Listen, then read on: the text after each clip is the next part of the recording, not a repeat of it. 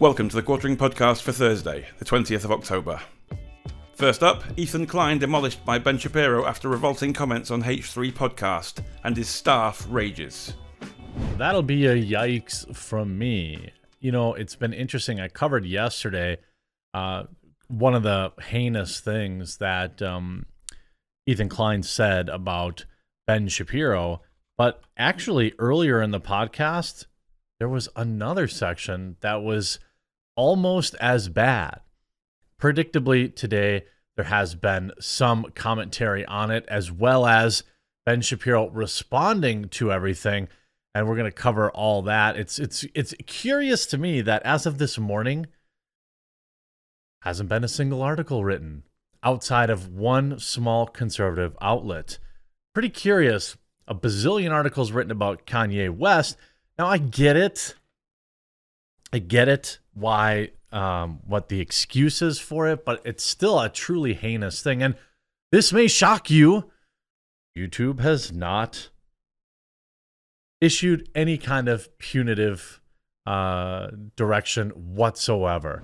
Prominent YouTuber Ethan Klein says he hopes Ben Shapiro gets it first if there's another incident. I don't even want to repeat these things because people, you know, who who uh, don't like me will take that stuff out of context and pretend like I said it.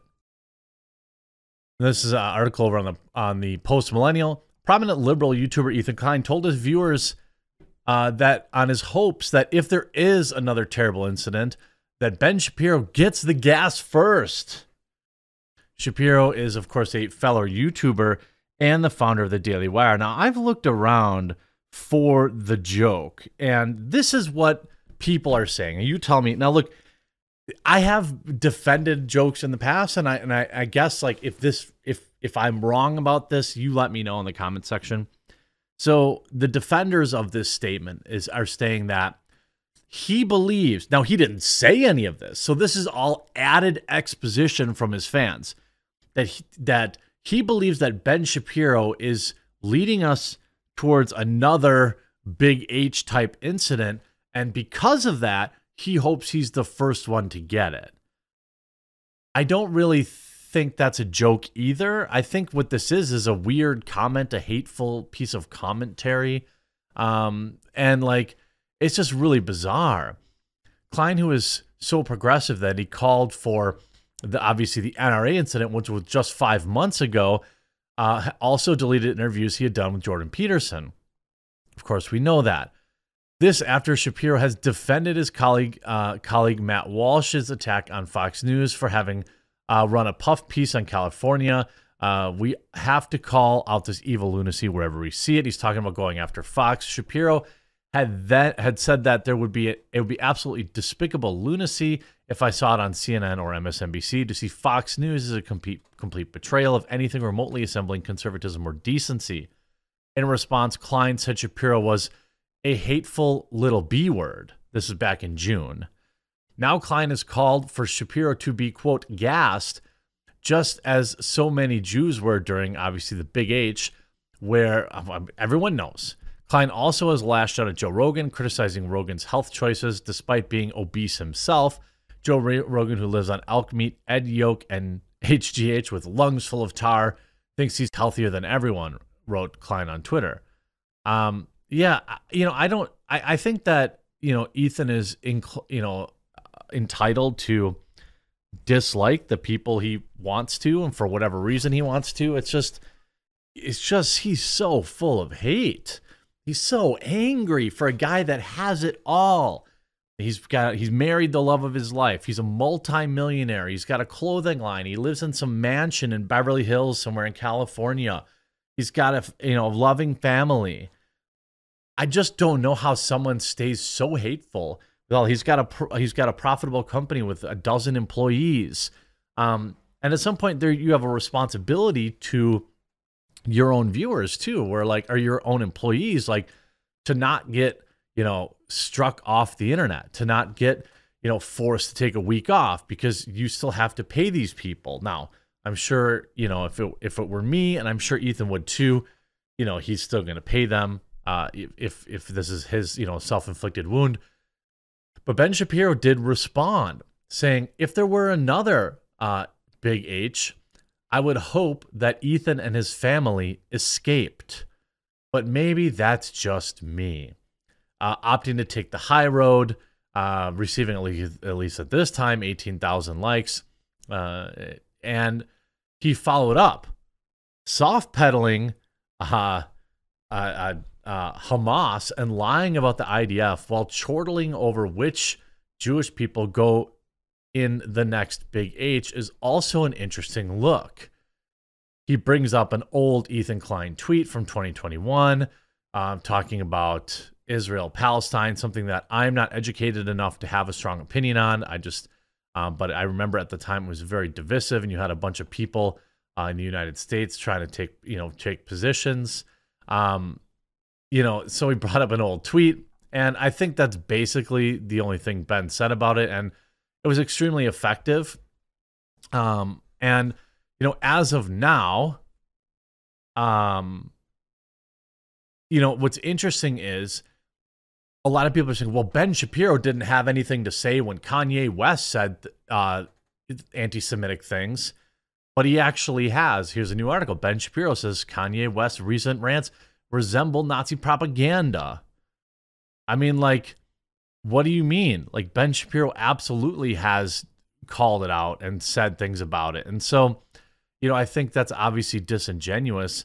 Um, and this point, obviously, talking about Palestine, Israel, but it actually gets worse. So, by the way, the video is still up. Um, I'm actually shocked by this because of all the enemies that Ethan has built. It's like, I'm surprised Andrew Tate, all his fans, and all the other fans of people aren't. Yeah, and and I guess maybe I'm wrong. Maybe it's a joke. I asked yesterday for some of my Jewish viewers to to email me and let me know what they thought, and I had about a dozen people do so.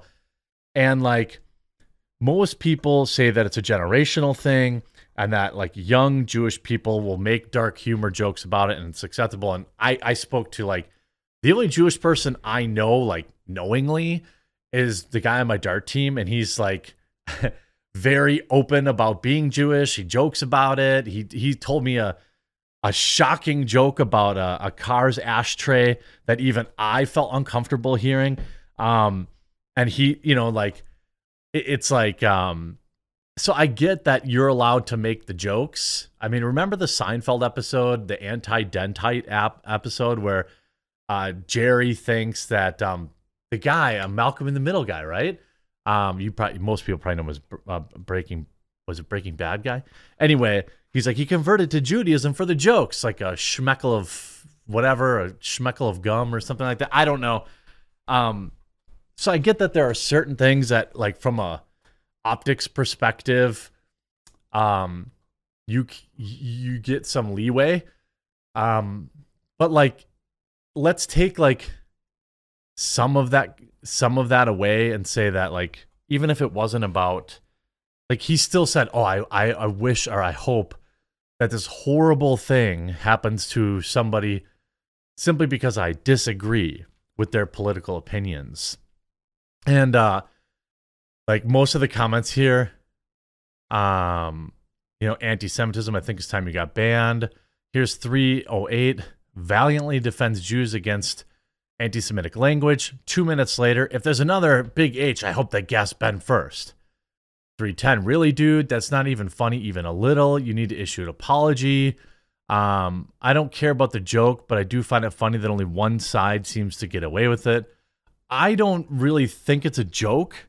I think he's just angry and lashing out because that's what Ethan Klein does because the joke there's no joke there. It's just like oh i hope this bad thing happens to him because i think he's doing something bad.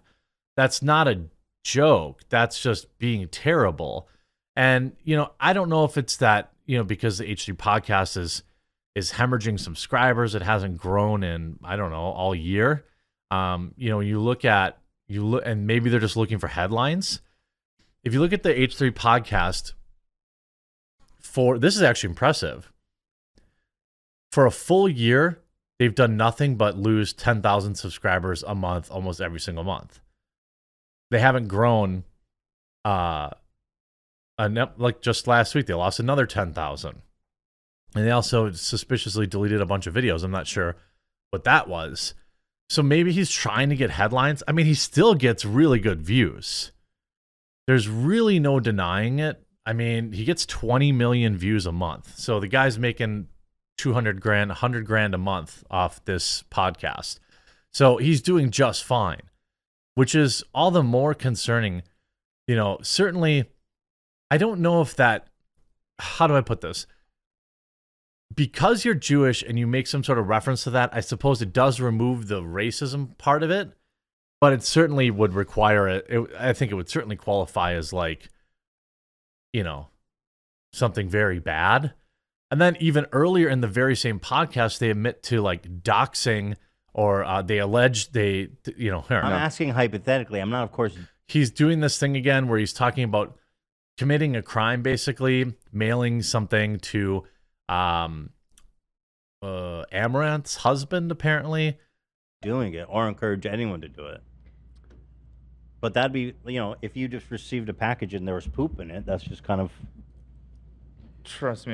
He's doing that thing where he's like, boy, it sure, like if I was here, if I was saying, boy, it sure would be terrible if everyone, if everyone, uh, went and timestamped the the 310 and submitted a uh, complaint to YouTube.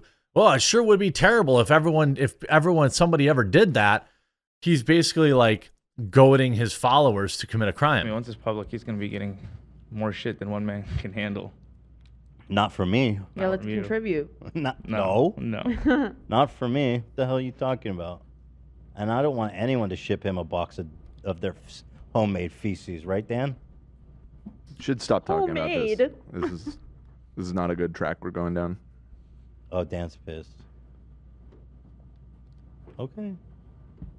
People are saying it's illegal. Yeah, that's. Yeah, it's obviously illegal, and, No, don't do it. What am I doing? and we've already almost doxed the wrong person and sent a hate mob of them. So, So of- the so here he mentions like we almost quote almost docs. So he admits that they send hate mobs, right?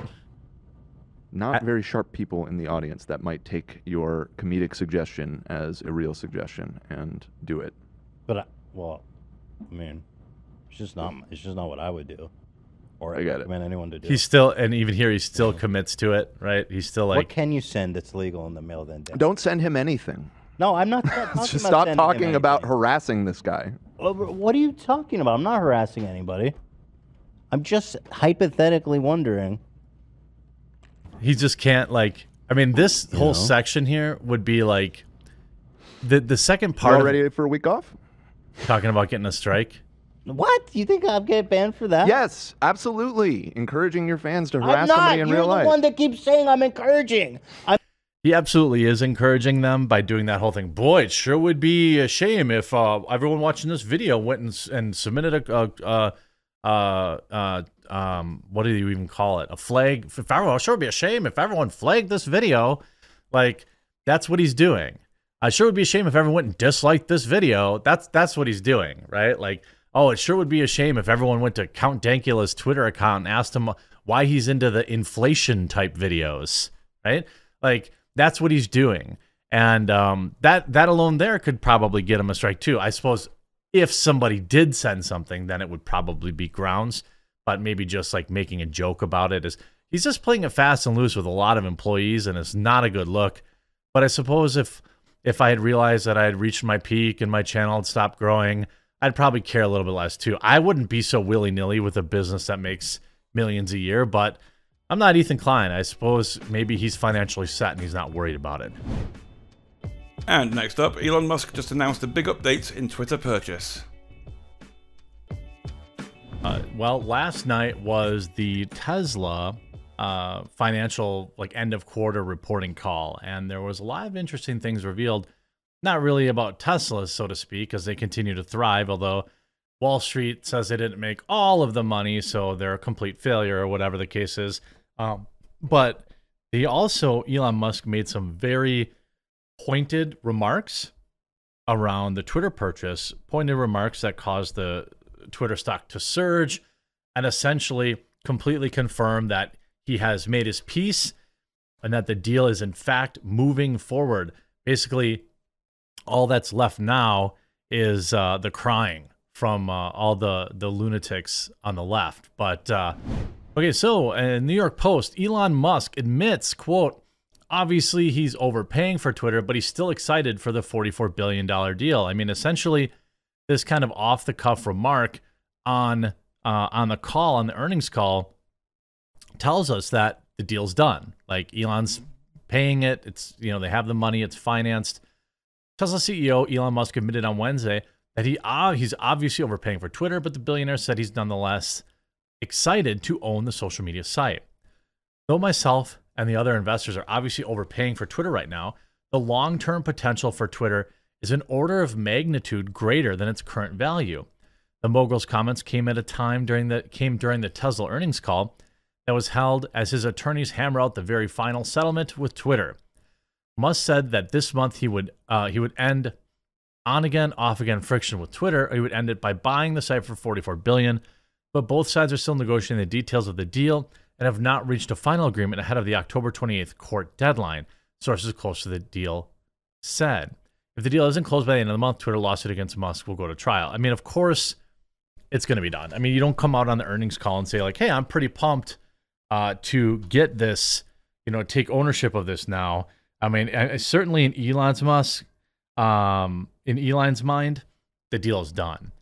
Shares of the social media giant jumped 1.5% to 52.50 in after-hours trading following Musk's comment Wednesday, indicating increased investor confidence that the deal will go through at the previous price of 54.20. Analysts have speculated that Musk will need to sell billions of dollars worth of Tesla shares to cover the bill for Twitter. Musk was barred from selling shares in the lead up to Tesla's earning report, but is now allowed to sell them. He did not address whether or not he would do so on Wednesday's call. Well, I think that's exactly what they were waiting for is after like now that the call is done, I am sure that he's initiated the sale of those shares to finance the deal and I sus- I expect the deal to be done by Friday. Um at this point. Uh, he's got to move around many billions of dollars, so he's got to sell stock. It takes time to sell and move to, um, you know, moved to his bank account.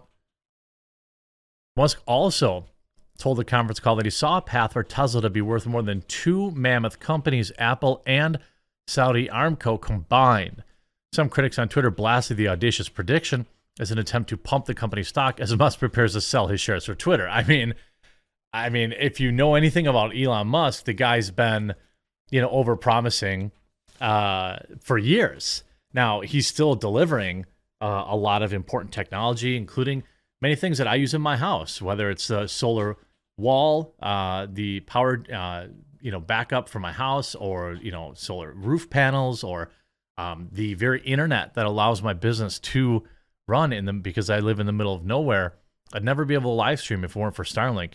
Like to be honest, like Starlink, the existence of Starlink, um, made me have the confidence to kind of go off the grid, so to speak, and uh, it's been seamless. And so, yeah, I'm a little bit of a fanboy, so to speak. But you know, the everybody else seems to be, you know, going nuts about it. You can see Gizmodo. Elon Musk seems all in on his Twitter purchase in the Tesla investor call. Elon Musk couldn't stop himself from talking about Twitter, even when no one really asked. In the QA portion of the call with Tesla shareholders on Wednesday, the billionaire said unprompted that he was looking forward to acquiring the social media company despite the hefty bill. I'm excited about tw- Twitter's situation because obviously I know that the product I know the product incredibly well, and I think that it's an asset that's sort of languished for a long time but has incredible potential, Musk opined. And his eagerness about the online platform is apparently enough to keep him optimistic through the major acknowledgement that quote, myself and the other investors obviously overpaying for Twitter right now. In Musk's view, the long-term potential for Twitter is an order of magnitude greater than its current value. Now, what happens with all the alternatives if, if Musk takes over? I still think, even with Elon Musk owning Twitter, that it's extraordinarily important to have new tech options. I'd hope that people don't stop using them. But as I've talked about uh, with other a few other people over the past couple weeks and in my own videos, that we have so many alternatives, whether it's Truth, Gab, Gettr, Parler now allegedly it's you know like people who want kind of like free speech are getting to the point where they need to kind of pick one and really congregate there because people will use Twitter and, you know, they'll use Twitter and Gab, which I think is still the best uh, solution for free speech and for um, the freedoms that people want. Uh, but people are not going to use Twitter and, and, and. So they're not going to use Twitter and Gab and Parler and Truth and Gettr. Just not going to happen. So, you know, if you really want to have a viable alternative to Twitter, then one of these alternatives has to kind of step out. Gab has its own like um, optics issues, which is why I think it hasn't really become the go-to. Um, Truth, I don't think is viable. Parler is dead, and Gettr is full of you know bots. So like, I, don't know, you know. And now I think a lot of people are kind of holding serve in terms of you know uh, people who would would ult- ultimately support new and alternative technologies are just chilling right now. They're waiting because if Elon, like, all I ask is that Elon's, like, so if all, all the people that, you know, want alt tech were to just say, hang out on Twitter, as long as they remove the shadow banning um, and enforce the rules evenly, there's much less of a need. Now, Musk has hinted and tweeted at vague plans to transform Twitter into his long rumored X or Everything app. And in recent days, the richest man on earth, or a meme posting has framed the ongoing embattled company acquisition as some sort of grand scheme to return free speech to the internet, along with Kanye West and Donald Trump. Yet, for most of the past couple months, Musk has seemed far from enthused about the Twitter deal. Almost immediately after making his offer back in April, the billionaire began having cold feet. Well, that's a lot of dimp. It's a lot of money. I mean, uh, you know, I, have I've uh, you know spent um, money on a pair of shoes that I immediately regretted, and that was like seventy dollars. Uh, or paying for a video game that I know I probably didn't need to buy, uh, you know, because I have an old, you know, backlog. That's a lot of dollars. It wasn't forty-four billion dollars. You know, it's so much money. It's like unfathomable. You know, we don't even know. I, I wouldn't even know how to consider that you know, how to even think about that. Now, is there a big upside for Twitter? I would suspect so. You know, I would think that uh, it's only just touched its potential because of just how much time people already spend on an app that really doesn't do anything. You know, it's good for like getting a quick update on, you know, what people are talking about, what's interesting, what's going on in the news. But like ultimately it doesn't really add any value. And for the amount of time that people have, you know, spent in the app, I'm sure that there's a ton that Elon could add, uh, whether it's called X or that's just, you know, that's a placeholder and it remains called Twitter. And there's more to it. I'm just anxious to get on shadow banned. That would be really nice. And to get a bunch of people uh, back on Twitter who are unfairly permanently banned, because I think that would be would make Twitter a lot more interesting. And next up today, She Hulk just revealed its disgusting true goal. Coming across this, uh, well, interesting article, and I suppose given the topic, probably not the best lead in, but I thought it was an interesting uh, mm, way to kind of conclude the She Hulk uh, narrative, the She Hulk arc, as it's now become pretty clear that there will not be a season two for She Hulk. Uh, some of these comments are pretty interesting. We all know that the media has kind of you know deemed it a massive success because it totally owned the toxic haters, but we don't really know much about the ratings as these things are obfuscated nowadays because there's no advertisers involved, so they don't actually have to share transparency. It's one of the biggest bummers uh, about covering media since basically everything's gone on streaming we'll never really know. We don't know what kind of real viewership Rings of Power had, or She Hulk, or House of the Dragon. We can speculate, but I thought this was an interesting, um, revealing topic. Um, the the not just the title, but the the um, lead-in reads, "She Hulk hookup scenes don't disqualify it as a kids show," says uh, the show's creator. I'm pretty sure that like they do I, I mean, like, okay, maybe I'm a prude, but um, like, no, I'm pretty sure it does. and the and the way they worded this is like extra creepy. She-Hulk director wanted to make a sex positive show that kids could watch. Okay. The history of breaking the fourth wall gave Marvel and Disney Plus She-Hulk attorney allow permission to break pretty much any rule established in the MCU. But what truly opened doors for the creative team series director Kat Coiro tells Poly- Polygon was T- Tatiana Maslany's take on Jennifer Walters, a hustling lawyer under She-Hulk's gamma irradiated green skin. Jennifer was decidedly not larger than life, at least not in human form, and without a ticking clock evil villain premise pushing her in every direction, Marvel got to explore su- superherodom in a totally unique way. Now, if you watch the show, basically the only way they did this was have her hooking up with guys. Um, quote, the thing I always loved about the show were the smaller moments and being able to see a superhero coming home, kicking off her shoes after a long day of work, Coiro says. She cites Ant Man as one of her favorite Marvel movies simply because it has the little kinds of peaks in a normal life. And while Coiro was thrilled to stage Daredevil halfway, or hallway fights and momentary and the uh, I'm sorry, and the mo- momentary season finale brawl between Hulk, Hulk King Abomination, and She-Hulk, she was excited to take the series to uncharted places in the MCU, specifically the bedroom. Yeah, this is what all Marvel fans have been clamoring for. I mean, I know whenever I watch Spider Man, I'm like, why can't I jerk off to this? I really need some hot superhero action going on uh, on my on my screen. That's what you know. You know, Endgame made two billion dollars, but how much more would it have made if like Scarlet Witch and um and Vision, you know, had an intense bedroom scene with a resume littered with I'm sorry, we always felt there there was fear around sex and the idea of its positivity, she said. So it was our job to keep having the conversation. We wanted to say, look, she's a woman in her 30s, navigating modern life, and hooking up is a part of that story. Actually, it's not. Um, you know, hookup culture is probably one of the most damaging um, uh, new fads that is driven by like app, uh, social media hookup apps and things of that nature. STDs are on the rise. You know, people's marriages are getting destroyed. Uh, people are less happy now than they've ever been. I'm sure it has nothing to do with indiscriminate hookup culture. Um, Maslany was game to take the character there. I know it's something very important to her.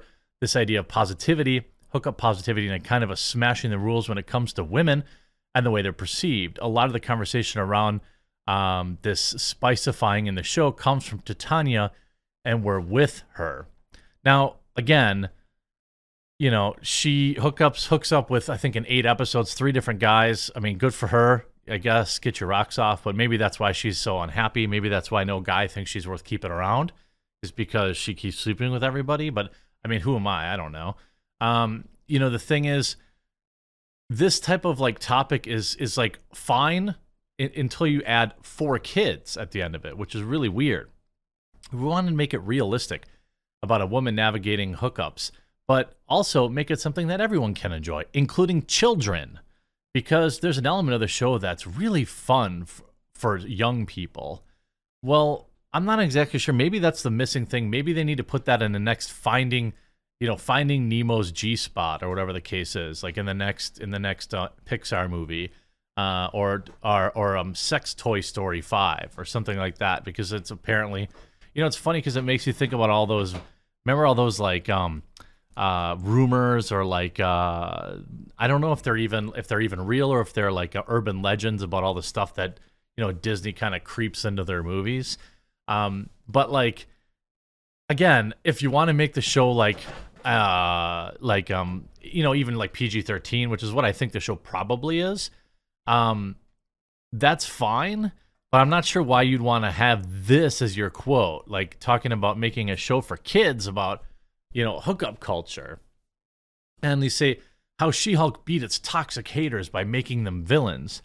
It actually didn't it, it didn't in fact the people that really didn't like this show like you turning them into the quote unquote villain just created more content in fact it also created uh es- essentially a, a self-fulfilling prophecy in that the people that were watching this show knew it was going to be cringe and like um progressive and over the top I mean, there's nothing wrong with being progressive in general, but like being over the top on the nose, you know, men, men bad, and it was. So I'm not exactly sure who you owned because they didn't tune in. Like the people that you hate, they didn't tune in. Um, so you didn't really win. I mean, you got a few headlines in the in a few articles about how you totally owned the toxic man babies, but you didn't really get over on anybody.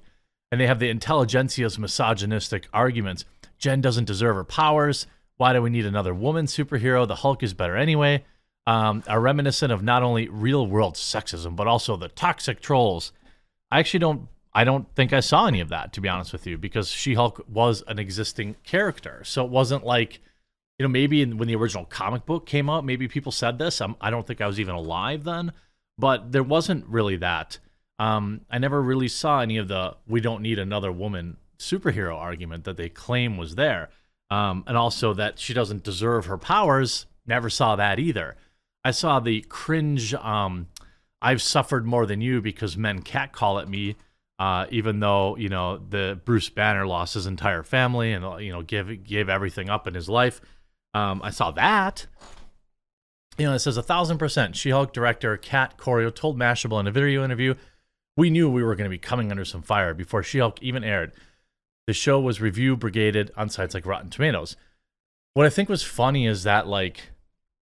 Essentially, they this is why you don't get a season two. Although I really hope that you know that isn't the case. I hope that there is a season two, um, because so instead of writing a good show, they were far more concerned with like owning the haters, which is like a really weird thing. I mean, I guess I understand it here and there, but like, okay, so you got your yes slay queen moments, but the show sucked, and like people don't want to actually like um, deal with for them to send these negative messages, it really plays right into the hands to show we're one step ahead of them. Well, again, you don't need to be like some kind of super genius to know that like this was going to happen. So like it's like, oh, so the entire thing is like circular logic. Like we create this show to own the haters because we think they're going to hate the show. You make a bad show, they hate the show, so you get validation. I suppose it was an experiment and like uh they were jerking off to to own you know owning men. I mean, this is exactly a show like you know like um, if you look at the writers' room, they look exactly like the type of people that you would think uh, would be writing this show. Ultimately, if there is a second season, you know, I'm not I'm not sure that there is. And then, by the way, to be fair, uh, as far as I know, very few of these Disney Plus shows, in particular the Marvel shows, get a second season. So it's not like She Hulk would be the first one to not get a second season, to be fair. Um, I sincerely hope they do give it a second season because, you know, I would love to see more um, totally owning the haters. Um, you see, how do we normalize having shows for children being universally hookup negative? Like, man, people really just outing themselves here like nothing. Uh, you know, I, I guess like cool. You want to talk about this stuff with kids on the Disney Channel, hookup culture. You want to say you don't need no man, you know. Okay. And last up today, Amazon busted lying about Rings of Power. Showrunners keep making things worse. What's going on, everyone? Jeremy here from The Quartering, and it looks like some of the writers around the Rings of Power have been running around to do damage control, except they forgot one thing is that Tolkien fans are pretty well versed on uh, the lore and well versed in particular uh, the Third Age and characters like Gandalf. And it looks like they got caught in a little bit of a lie. This on top of the media putting out some weird gaslighting articles about how the show is totally amazing and a huge success, and why won't the internet trolls just admit it? While also writing the exact the exact same outlets writing articles saying that the show is not very good. In fact, one of them calls it a quote complete stinker. Let's start with this article uh, over on Bounding into Comics. Rings of Power showrunner provides bogus answer for decision to include a wizard. Now, the short version is, you know, wizards were not around during this particular era. Lord of the Rings Rings of Power showrunner J.D. Payne provided another bogus answer as to why he and his co-showrunner Patrick McKay and Prime Video decided to include a wizard in the show. The Rings of Power includes a character the show calls, quote, the stranger, played by Daniel Weyman. A portion of the story follows his character's story as he arrives in Middle Earth as a comet or meteor, and that helps the hobbits in their migration, actually Harfoots, uh, and eventually defends them from a number of minions of Sauron who were tracking him and believed he was Sauron, tracking the wizard. Um, when asked by Vulture's Jackson McHenry as to why one of the Istari is included in the show that set that set in Tolkien's Second Age, Payne replied, "quote we were laying out the menu, so to speak, we felt uh, we felt we would be in a classic Tolkien Tolkienian expert, epic, and uh, there were certain ingredients that we'd have to be part of it: elves, dwarves, and halflings in the form of Harfoots. Now they include Harfoots, uh, you know, because they wanted all the member berries of hobbits, of course. It was hard for us to think of a Middle Earth tale that didn't have a wizard in it. But I mean, this particular era, age of Middle Earth, did not, in fact, have wizards. Payne continued, We also found hints within the text that, quote, while the wizard's most prominent role was in the Third Age, some of the Astari wandered unknown among the beings of Middle Earth even earlier than that. How convenient. How convenient to cram Gandalf into a story that doesn't actually include Gandalf. Finally, he concluded whether that's one of the ones that are named like Gandalf or Saruman or other ones, we will leave that to the series to unveil. No, see, they're actually purposely not naming them because they want you to think it's Gandalf. They want normies to think it's Gandalf, but it absolutely is not Gandalf. Quote, and the article continues. The answer is completely bogus as it direct, directly contradicts Tolkien's writings. Not only that, but it is another piece of ever growing mound of evidence that Payne and the showrunner Patrick McKay are simply liars. First, Payne previously indicated the show did not have the rights to a number of Tolkien's writings, such as the Silmarillion or Unfinished Tales, but they did have the rights to the Lord of the Rings books proper as well as their appendices. Payne told Vanity Fair back in February, quote, We have the rights solely to the Fellowship of the Ring, Two Towers, Return of the King, and the appendices and the Hobbit, and that is it. That's just not true. We do not have the rights to the Silmarillion, Unfinished Tales, the History of Middle Earth, and any of those other books. McKay would elaborate, saying, quote, There's a version of everything we need for the Second Age in the books that we have the rights to. As long as we're painting within the lines and not egregiously contradicting something we don't have the rights to, there's a lot of leeway and room to dramatize and tell some of the best stories that Tolkien ever came up with, he added. They did not paint within the lines when it came to the inclusion of the Istari, and it directly contradicts what J.R.R. Tolkien wrote in the Appendix B concerning the arrival of them to Middle Earth during the Third Age. In the second paragraph of Appendix B, which is subtitled, quote, The Third Age, Tolkien wrote, quote, When maybe a thousand years had passed, and when the first shadow had fallen on Greenwood the Great, the Istari or wizards appeared in Middle Earth. So we know, yes, they did not appear until the Third Age by Tolkien's own words. Tolkien continued, quote, It was afterwards said that they came as far out of the far west and were messengers sent to contest the power of Sauron and to unite all those who had the power to resist him. But they were forbidden to match his power with power, only or seek to dominate elves or men by force and fear. Tolkien further detailed, they came before in the shape of men. Through, uh, though they were never young and aged slowly, they had many powers, such of mind and hand. They revealed their true names to a few, but used such names as were given to them. The two highest of this order, to whom it is said there were five, were called Eldar, the man of skill, and Mithrandir, the great pilgrim, but uh, by men in the north, Saruman and Gandalf. Joined often in these, so by 1100 of the Third Age, the wise, the Astari, and the chief elder discovered that the evil power had made stronghold at Dol Guldur. It is thought to be one of the Nazgul. So they go on basically, essentially, uh, you can read the rest of this article uh, on boundingintocomics.com. I don't want to take clicks for them. So, you know, if more specific Tolkien lore would directly uh, contradict that. Now, here's where also things seem bizarre, right? You had this article Shows like The Rings of Power and She Hulk have been runaway successes, but why can't the keyboard warriors admit it? Happily, these shows have proven to be huge hits, extremely popular with audiences and critics alike, despite the trolling. But that's just not true. Sure, House of the Dragon rates pretty well, but um, oh, that's not even mentioned here. Uh, the Rings of Power does not rate extremely well with critics. In fact, if you look at any one of the our critics on Forbes, or how about this critic uh, here on The Guardian, writing, Now that it's over, let's come out and say it. The Rings of Power is a stinker. So are you saying that, like, um, you know, that they are, that the, anybody who criticizes who didn't think the show is in fact a keyboard warrior? I'm not exactly sure because there are dozens of articles from kind of like verified outlets that say the show was not very good. And I'm still here saying I think that it could be it could recover.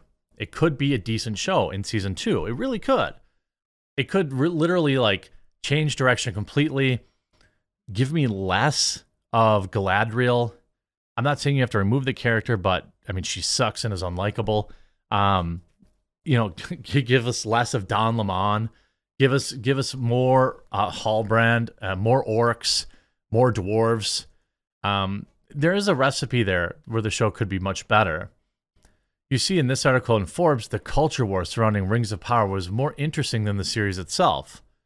So again, here's yet another article from a mainstream journalist, mainstream media outlet saying that the show wasn't very good. Before the show even aired, the Rings of Power was engulfed in controversy. Tolkien fans were alarmed to hear that Bezos had now held the rights to the beloved IP in his Smaug like talons, especially after it was revealed that Bezos intended to replicate the success of HBO's Game of Thrones.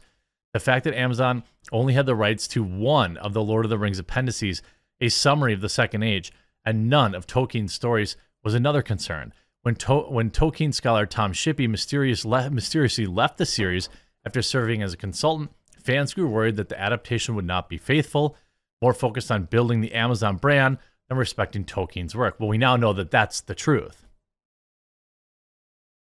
You see, when the first trailer of Rings of Power dropped, the reaction was overwhelmingly negative. Bad CGI and an emphasis on floaty, weightless action sequences hinted that the worst fears of the fan base were coming true. Commentators on YouTube spammed the trailer with pointed, quoted, falsely attributes to, uh, with pointed, quote, falsely attributed to Tolkien. Quote, sorry, falsely attributed to Tolkien. Evil is unable to create anything new. It can only distort and destroy what it has been invented or created by the forces of good. The diverse casting in the series also sparked a loud racist backlash. Tolkien's world, like many fantasy worlds, is a place of racial essentialism. The fan base has always been infected by, to some degree by racists. Prove it. I mean, that's the thing. Like, you're gonna write that. I mean, okay, there's a hundred million fans. You could also say fans of the Beatles have always been infected by racists. Fans of Pepsi Cola have always been infected. When you have a, something that is this big, uh, yeah, you're gonna have a cross section of society in there, and it's such a dumb, like easily defeatable pseudo pseudo intellectual take. And they have Nerdrotic quote in here. Of course, it was Galadriel's idea to make three elven rings. Tolkien is spinning in his grave. At one point, even Elon Musk joined in, tweeting that Tolkien is turning in his grave, complaining that the all male characters are unlikable and only Galadriel is brave, smart, and nice. Um, actually, I'd say that is pretty true. Um, I mean, Halbrand is probably the most second most likable character in the show, and he's supposed to be the bad guy. Even woke media shills can't defend Amazon's Rings of Power. Amazon can't buy reviews, delete reviews fast enough. Already low viewership continues to shed. It's so much more that desecrate than a desecration of Tolkien's work uh, and lore breaking. Everything woke turns to junk. I mean, this is a show that had a 30 plus percent uh, audience score. And even the critics only gave it an 84. It's not like it was undeniably a success. All I can see at this point as kind of the Rings of Power story arc um uh kind of winds down is that f- f- I hope for fans of Tolkien like Amazon has said that season 2 is more canonical and um they fix a lot of the things that were you know obvious areas of improvement from season 1 given they're filming season 2 now there's actually still time. Foolishly enough as it may be I'm still hopeful that they could fix this. I hope you enjoyed this video. We'll talk to you again real soon.